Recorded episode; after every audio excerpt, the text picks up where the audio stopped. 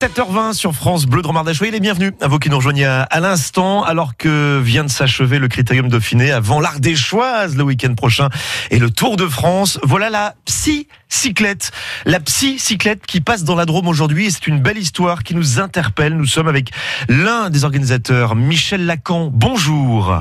Bonjour. 1500 km de trajet à travers la France à vélo. Mais pour quel objectif, Michel Lacan ? Alors l'objectif, d'abord le nom Psy-Cyclette vient illustrer le fait que il s'agit de faire rouler des personnes qui sont en situation de handicap psychique. Oui. Il s'agit de personnes qui ont des troubles psychiques assez lourds, schizophrénie, bipolarité, des grosses dépressions. Et donc l'objectif, les objectifs sont multiples. C'est avant tout pour essayer de lutter contre la stigmatisation de ces personnes-là. Dont le public pense que ce sont des personnes dangereuses, alors que c'est pas du tout le cas. C'est au contraire des personnes vulnérables. Ça, c'est pour donner une image plus positive de la maladie psychique et de ces personnes-là qui souffrent en fait d'une double peine. Ils sont malades et montrés du doigt par la société. Ça, c'est un premier point.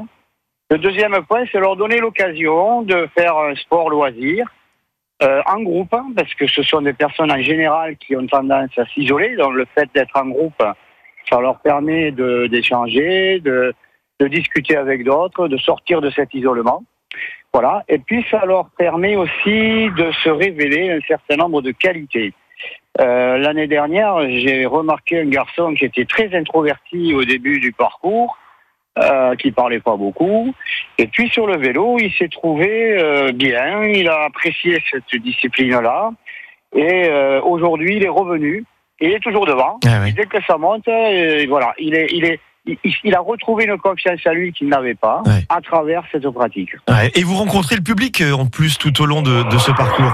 Alors, on essaie d'être reçu dans les mairies des villes étapes, de façon effectivement à porter ce discours-là de déstigmatisation, et donc de rencontrer des élus, de rencontrer d'autres associations, de rencontrer les bénévoles de l'UNAFAM, parce que c'est un projet qui est porté par l'association UNAFAM, qui est l'Union nationale des familles et amis de personnes malades et ou handicapées psychiques.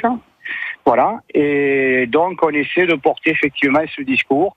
On rencontre, comme aujourd'hui, je vous en remercie d'ailleurs, la presse pour porter effectivement ces paroles de déstigmatisation, de façon à ce que les personnes malades ne soient plus vues, ou en tout cas essayer qu'elles ne soient plus vues comme des personnes dangereuses, c'est pas du tout le cas, ou comme des personnes avec lesquelles on ne veut pas travailler, ou on ne veut pas cohabiter en logement, etc. Briser les tabous, casser les préjugés, effectivement. Tout Ils sont fait. Comme tout le monde, et ça touche beaucoup de monde en France, voilà, effectivement, ces maladies psychiques, et également beaucoup d'aidants qui sont autour d'eux, et beaucoup de soignants aussi. Eh oui. Alors voilà, notre groupe, il est constitué à peu près de 30 à 35% de patients, dont certains viennent de structures de soins qui ont apporté des encadrants, notamment des infirmiers, et qui ont préparé d'ailleurs les patients tout au long des mois précédents à faire du vélo. Mmh. Après, il y a d'autres personnes qui sont pas du tout dans le domaine de la psychiatrie en tant que professionnels, mais qui sont des familles, donc des adhérents de l'UNAFAM. Et puis, j'ai des amis aussi qui font du vélo avec moi, parce que bon, il faut quand même faire un peu de vélo. Ouais, quand même, on fait des étapes quand même significatives, puisqu'on fait... Hier, on a fait 120 km, aujourd'hui, on en a 123. Aujourd'hui, on s'en va à Cré, en passant par Valence.